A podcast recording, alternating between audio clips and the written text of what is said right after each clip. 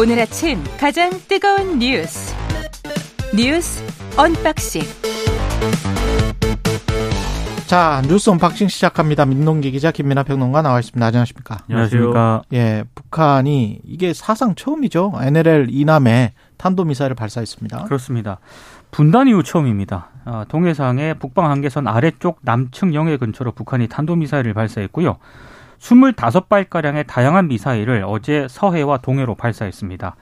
합동참모본부가 밝힌 내용에 따르면 북한의 미사일 포격 도발은 어제 다섯 차례에 걸쳐서 이루어졌다라고 하는데요. 어제 오전 여섯 시 오십일 분쯤 서해상으로 에스알비엠 네 발을 발사했고요. 여덟 시 오십일 분쯤에는 동해상으로 역시 에스알비엠을 세 발을 발사했습니다. 이 가운데 한 발이 엔엘엘 이남 이십육 킬로미터, 속초 동쪽 오십칠 킬로미터, 울릉도 서북쪽 백육십칠 킬로미터 해역에 떨어졌습니다. 아, 북한이 그동안 해안포와 방사포를 엔엘엘 이남으로 쏜 적은 있는데 탄도미사일을 발사한 것은 처음입니다. 아, 북한이 어제 오전 아홉 시 십이 분쯤부터 동서해상으로 역시 에스알비엠과 지대공 미사일 등으로 추진되는 십여 발을 쐈고요. 오후에는 구일구 군사 합의를 깨고 동해 엔엘엠 북방 해상 완충구역 내로 백여 발의 포병 사격을 했습니다. 그리고 그 뒤에 오후 다섯 시 십 분까지 지대공 미사일 등 여섯 발을 또 동해 서해상으로 발사했거든요. 엄청나게 어제 많은 그런 미사일을 발사를 했는데 지난달 삼십일 일부터 한미가 대규모 연합공중훈련을 좀 실시를 하고 있는데 아마 이거를 고려한 어떤 도발 아니냐 이런 분석이 좀 나오고 있고요. 어제 북한 미사일 발사로 울릉군의 공습 경보가 발령이 됐습니다. 그랬었죠? 예, 공습 경보는 어제 오후 두 시를 기해서 일단 해제가 됐고요. 어, 우리 군 당국은 엔엘엘 이북 공해상으로 공대진 미사일 세 발을 발사하면서 맞대응을 했고 윤석열 대통령은 긴급 엔에스씨를 주재를 했고요. 어, 북한의 도발이 분명한 대가를 치르, 치르도록 엄정한 대응을 신속히 취하라고 지시를 했습니다. 분명한 대가? 네. 어제 상황이 앞으로 이어질 일들을 예고하는 이제 종합판 같이 진행이 됐는데 북한이 이제 엔엘엘 이남으로 미사일을 쏜 것이 어, 사상 처음인 것이고 이 분단 이후에 그리고 거기에 대한 우리가 이제 어, 공군기를 동원해서 어, 공대지 미사일을 발사해서 똑같이 되돌려준 거. 근데 한 발이 넘어왔는데 우리는 세 발을 쐈습니다. 그러니까 세 배로 우리는 응징했다. 이 군에 놀리고. 근데 거기서 끝나지 않고 오후부터 이 거의 저녁 때까지 북한이 또 계속 쏜 거예요. 그러니까 포탄을 쏴버렸죠. 포탄도 네. 쏘고 저녁 때 미사일도 또 쐈습니다. 음. 그러니까는 이 북한이 뭔가를 군사 행동을 하면 우리도 거기에 대응을 하고 그러면 북한이 거기에 또 대응을 하고 이런 상황 계속 될 건데 근데 이 미사일 쏘기 전에 밤에 이 박정천이라는 북한의 인사가 예. 내놓은 입장을 보면은 어, 이 사람이 이제 노동당 중앙군사위 부위원장으로 직함으로 이제 언론에는 보도가 되고 있습니다만 이 사람이 이 조선노동당 어, 정치국 상무위원이고 예. 최고지도부 중에 한 명이에요. 그러면 어. 그리고 지금 이 노동당 중앙군사위 위원장은 김정은이거든요. 음. 그러니까는 군서열 일 위다 이렇게 평가될 만한 인물인데 상당히 강경파죠. 그렇습니다. 이 인물이 뭐라고 했느냐면 지금 이제 한미 간의 군사훈련이 이제 비질런트 스톰이라는 이름으로 전개가 되고 있지 않습니까? 예. 이거에 대해서 이게 과거에 이라크 전에 데저트 스톰을 연상케 하는 그러한 이름이다. 그러니까 아. 북한을 겨냥한 훈련 아니냐라면서 우리가 가만히 있지 않는다. 뭐 이런 이런 거였거든요. 네. 근데 그게 좀 웃기지 않습니까? 그럼 스톰이라는 말을 쓴 것이 잘못이라는 것인지 음. 결국은 더 큰 어떤 군사 행동을 예고한 것이고 그것을 위해서 명분 쌓게 하고 있는 거 아니냐. 얘기가 이렇게 될 수 있는 것이어서 중간선거 전에 예상한 대로 예고한 대로 핵실험이 이루어지느냐가 또 초미의 관심사가 되고 있는 겁니다. 이게 근데 좀 충격적인 게 그 전에는 무슨 뭐 그 자위권적인 차원에서 말이라도 그렇게 했잖아요. 그렇죠. 그리고 이제 행위 자체가 미사일을 자위권적인 차원에서 한미 연합훈련을 우리가 마치 이제 자기들 공격하는 것처럼 인식하고 있기 때문에 그래서 뭐 뭐 어떤 미사일 훈련을 한다, 미사일을 쏴봤다, 뭐 이건데. 이건 엔엘엘 이남 쪽으로 탄도미사를 발사하고 그다음에 이제 포, 포탄을 막 이렇게 쏜 거는 어떤 마치 곧 공격할 수 있는 것처럼 그렇게 행동을 취한 거잖아요. 그리고 그렇습니다. 우리한테도 그런 뉘앙스를 지금 받아들이는 거고 우리가. 그러면서 끔찍한 대가를 치르게 될 것이다. 뭐 한미가 북한을 겨냥해서 무력을 사용할 경우 이렇게, 이렇게 이야기를 했고 그렇죠. 우리는 분명한 대가를 치르게 될 것이다. 어, 정, 계속 에스컬레이션이 되고 있는 서로 간에 상승작용이 되고 있는 그런 상황 같습니다. 한미가 연합훈련을 하고 있을 때 미국의 전략자산 무기가 이제 한반도 주변에 배치가 되잖아요. 예. 그럴 때는 이런 식의 도발을 지금까지는 감행을 안 했거든요. 그렇죠. 근데 이번에는 이례적으로 했기 때문에 방금 김민하 평론가가 얘기한 것처럼 전쟁을 하자는 건 아니겠지만 그러면은 굉장히 초강수의 어떤 대책이 나올 가능성이 높은데 그게 핵실험이 가능성이 굉장히 높은 것 같습니다. 긴장감을 최고조로 끌어올리는 맞습니다. 단계라고 네. 이따 한번 홍민 북한 연구실장에게 자세하게 들어봐야 될 것 같아요. 게다가 이제 울릉군에서는 갑자기 그렇게 공습경보가 내려지니까 설마 이게 훈련이겠지라고 생각하면서 주민들 대부분이 또 대피도 안 한 것 같습니다. 그러니까 이게 실제 상황인 줄 모르고 대피하지 예. 않은 것으로 일단 확인이 됐습니다. 어제 오전 여덟 시 오십오 분쯤에 울릉도 전역에 공습경보 사이렌이 삼 분 정도 울렸거든요. 근데 울릉군은 공습경보가 끝나고 오전 아홉 시 사십삼 분에야 실제 상황임을 알리는 방송을 했다고 합니다. 그러니까 공습경보 사십오 분이 지나서야 대피 방송을 했다는 그런 얘기인데요. 울릉군은 주민들에게 대피를 알리는 문자 메시지도 오전 아홉 시 십구 분쯤에 보냈다고 합니다. 반면에 이제 울릉도 공무원들은 공습경보 발령 당시에 급히 지하 공간 등으로 대피했다라고 하는데요. 예. 경보 때 울릉군 공공기관 직원들에게 대피 안내 메시지가 전달이 됐는데 이 안내 메시지를 보면은 실제 상황, 즉시 대피 바람 이렇게 적혀 있었다라고 하거든요. 근데 이제 도민들에게는 주민들에게는 이게 제대로 전달이 안 된 그런 상황이기 때문에 조금 이것 때문에 논란이 좀 제기가 되고 있습니다. 그러니까 이게 진짜로 실제 상황인데 이렇게 대응하면 안 되죠. 큰일 그렇죠. 나죠. 예. 다만 짚어봐야 될 것은 이게 공습 경보라는 게 이 울릉군에 있는 스피커에서 바로 그냥 사이렌 소리가 여덟 시 오십오 분에 확 난 거거든요. 예. 근데 그게 무슨 뭐 예고를 하고 사전에 공문을 보내고 이렇게 해서 나오는 게 아닙니다. 그럴 수가 없잖아요. 그렇죠. 예. 그러니까 울릉군도 이 상황을 파악을 못해서 한 십 분 동안은 이 공무원들도 대피를 안 했어요. 그러니까 아. 한 아홉 시 오 분 정도 돼서야 이 울릉군에서 파, 상황 파악을 하고 음. 공무원들이 아홉 시 오 분이면 일하려고 컴퓨터에 앉아있는 시간 아닙니까? 예. 컴퓨터 화면에 메시, 메신저나 이런 걸로 실제 상황에다 대피해라. 메시지가 이렇게 오니까 공무원들이 다 지하로 내려간 거거든요. 근데 이게 그러면은 주민들은 어떻게 압니까? 그 사실을. 그렇죠.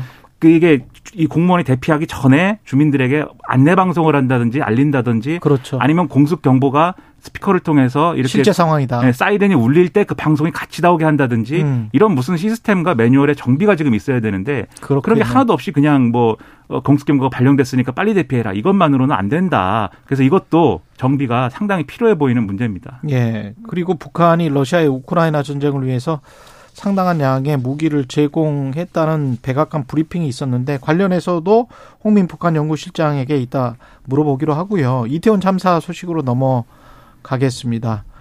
그 특수본이 서울청 압수수색을 했네요. 본격 수사에 돌입한 것 같습니다. 그러니까 이태원 참사와 관련해서 이제 강제 수사에 돌입을 했습니다. 예. 어제 경찰청 특수본이 서울경찰청, 용산경찰서, 용산구청, 뭐 이태원역, 다산 콜센터 등을 동시에 압수수색을 했는데요. 일단 특수본은 참사 당일에 경찰과 지자체의 직무유기 여부를 규명하는데 아마 수사력을 집중을 할 것으로 보입니다. 특히 현장에 파견된 경찰들이 왜 상황 관리에 실패했는지 그리고 여러 그 인파가 몰릴 거라는 징후와 전조가 있었음에도 관리 인력을 충분히 투입하지 않았는지 이 경위 등에 대해서 조사를 할 것으로 보이고요. 특히 참사 발생 네 시간 전부터 압사 발생 가능성을 알리는 일일이 신고를 접수를 하고도 좀 늦게 대응을 한 이유라든가 책임 소재를 가리는데 아마 주력을 할 것으로 보이는데요. 특히 이제 용산경찰서장이 참사 당일에 상부에 늑장 보고했다. 아마 이 점도 주요한 수사 대상이 될 것으로 보입니다. 뭐 언론 보도라든가 경찰이 밝힌 내용을 보면 어, 이 용산경찰서장 같은 경우에 어, 참사 발생 직후에 현장에 도착을 하긴 했습니다만 이로부터 한 시간 이십일 분이 지난 그 시월 이십구 일 오후 열한 시 삼십육 분에야 김광호 서울경찰청장에게 사고 내용을 보고를 했다라고 하거든요. 열한 시 삼십육 분에? 삼십육 분입니다. 그러니까 이 자체가 열한 시 십오 분에 신고가 들어왔는데 그렇습니다. 예, 참사가 시작됐고요. 예. 굉장히 좀 늦었다라는 그런 평가가 나오고 있고요. 특히 서울시의 책임 소재도 이 특수본이 들여다보고 있습니다. 특수본이 압수수색한 곳 가운데 뭐 서울교통공사 안전관리본부라든가 용산소방서, 다산 콜센터 이런 곳 등은 서울시 산하기관이거든요. 예. 그래서 아마 여러 가지 좀 수사가 진행이 될 것으로 보입니다. 그래서 경찰 지금 서울청하고 용산경찰서하고 그다음에 지금 말씀하신 서울시 일부의 경우에는 아마도 이 현장에서 신고가 이루어졌거나 했을 당시에 제대로 대응을 했느냐. 그렇죠. 이걸, 이걸 보겠다는 것이고, 용산구청도 지금 압수수색 범위에 들어가 있는데 이거는 사전에 제대로 준비를 했느냐. 그 부분을 이제 들여다보겠다는 것이기 때문에. 용산구청만? 일단은 그렇습니다. 일단은 그렇습니다. 예. 그 부분과 관련돼서는. 용산구청장의 뭐 행보나 이런 거에 대해서도 이제 이상한 부분이 많기 때문에 그런 부분을 이제 들여다보겠다라는 건데, 여기서 끝나서는 안 되는 것이죠. 지금 이제 최유현 기자의 의문을 말씀하신 것처럼 음. 이걸로 이제 끝나는 게 아니고 이 결과가 그래서 상당히 초미의 관심사가 될 거예요. 이 수사 결과가. 왜냐하면 어제 이제 한동훈 법무부 장관이 이게 겨, 사실상 경찰이 이제 셀프 수사, 셀프 감찰하는 것처럼 되는데 어떻게 그게 맞다고 생각하냐라는 기자들의 질문에 대해서 검찰도 이 상황을 굉장히 엄중하게 보고 있지만 민주당의 검수한박 이른바 이제 검찰 수사권 축소 법안을 처리하는 바람에 대형 참사에 대해서 검사가 수사를 할 수 없게 된 상황이다라고 발언을 했거든요. 그래서 참 이런 상황에서도 그런 얘기 하느냐라는 의문도 있지만 어쨌든 그렇게 답을 한 걸 보면 그 전에는 시행령 등을 통해서 어지간한 건 다 할 수 있습니다. 등을 통해서 다 할 수 그렇죠. 있다고 그러지 않았어요? 네. 그렇죠. 근데 무리가 네. 없는 방식은 결국 경찰이 경찰이 저지른 잘못에 대해서는 검찰이 수사를 할 수가 있어요. 그래서 만약에 경찰이 이렇게 스스로 수사를 하고 감찰을 하고 조사를 했는데 그 결과가 국민들 눈 보기에 굉장히 미진하다. 누가 봐도 이게 봐주기다라고 하면은 이제 검찰 수사 국면으로 넘어갈 것이기 때문에 경찰 입장에서는 그렇게 되는 것을 어, 방지하기 위해서라도 아마 열심히 노력을 할 텐데 국민들의 기대에 부응하는 그런 수사 결과를 내놓기를 좀 바랍니다. 지금 언론 한쪽에서는 또 검경의 싸움으로 사실은 검찰이 경찰의 수사권을 가져오기 위해서 뭔가 네. 대응 쪽으로만 계속 몰고 있는 거 아닌가? 그렇게 의혹을 제기를 하고도 있고요. 그다음에 이제 저는 이게 노영선 교수도 그런 이야기를 했습니다마는 이런 사고가 압사 사고가 터졌을 때는 사 분의 크리티컬 타임, 사 분의 골든 타임이 있다고 했는데 네. 사 분의 골든 타임을 지키고 말고 아무리 빨리 간다고 해도 소방 당국이든 경찰 누구든 간에 아무리 빨리 간다고 해도 그때 대응을 어떻게 해도 그건 어떻게 할 수가 없는 인명을 구할 수가 없는 상황이잖아요. 사 분이라면. 그렇다면 대비 쪽으로 예방 쪽으로 어떤 초점을 많이 맞춰서 이렇게 큰 인명피해가 난 거는 결국은 대비하고 예방을 못한 못한 책임이 크기 때문에 거기와 그것과 관련된 어떤 법적 책임을 물을 수 있는 방법들 그런 것들을 모색해야 되지 않는가 싶은데 이렇게 계속 대응 쪽으로만 가면 결국은 누가 잘리든지 간에 몸통이 아닌 꼬리가 잘리는 상황이 될 가능성이 굉장히 높지 않습니까? 그래서 지금 예. 용산경찰서장이 지금 대기발령 조처가 되지 않았습니까? 예. 근데 용산경찰서장 책임론이 언론들이 많이 부각을 하고 있는데 음. 그럼 그때 참사 당일날 용산경찰서장은 뭐하고 있었느냐? 어디 있었어요? 윤석열 대통령 퇴진을 요구하는 집회 현장을 통제하고 있었다라고 합니다. 그때 용산구 삼각지역 인근에서 예. 촛불 대행진 이제 집회가 진행이 되고 있었는데요. 일단 이임재 용산서장은 촛불 행동 집회가 보수 성향 집회와 충돌할 것을 우려해서 당시 용산경찰서 경비과장 그리고 정보과장과 함께 그 현장에 나갔다라고 하는 겁니다. 그러니까 이 얘기는 무슨 얘기냐. 이태원 참사를 관할하는 치안 책임자들이 모두 윤석열 대통령과 관련한 정치적 성격의 집회를 통제하는 그런 현장에 출동해 있었다는 그런 얘기거든요. 그러니까 이게 용산경찰서만의 문제인가라는 것에 대해서는 한번 생각할 필요가 있는 것 같습니다.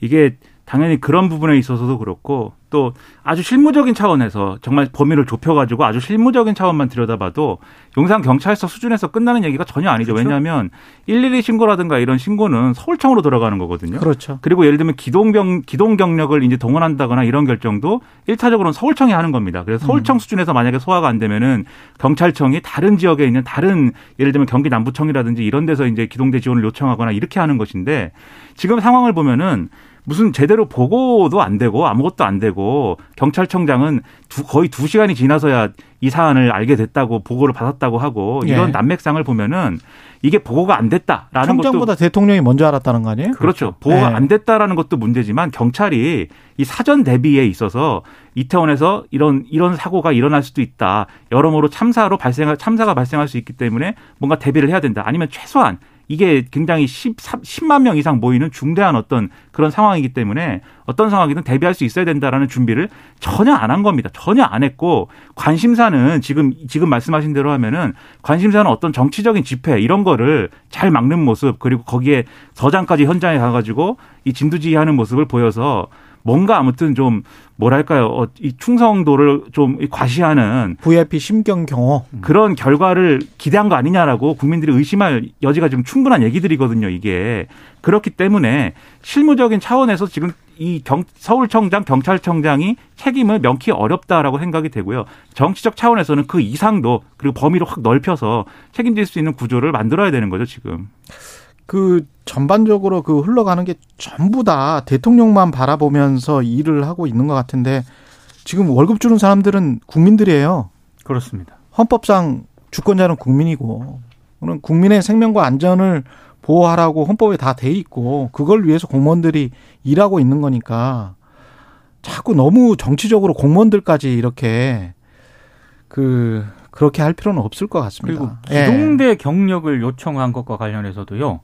지금 이태원 파출소 소속 경찰관은 경찰 내부망에 용산경찰서가 축제 대비 차원에서 서울경찰청에 기동대 경력을 요청을 했는데 거절당했다. 이렇게 주장을 하고 있거든요. 그런데 예. 여기에 대해서 서울경찰청은 이태원 참사가 발생하기 전에는 기동대 인력 배치 요청을 한 사실이 없다고 반박을 했습니다. 서로 간에.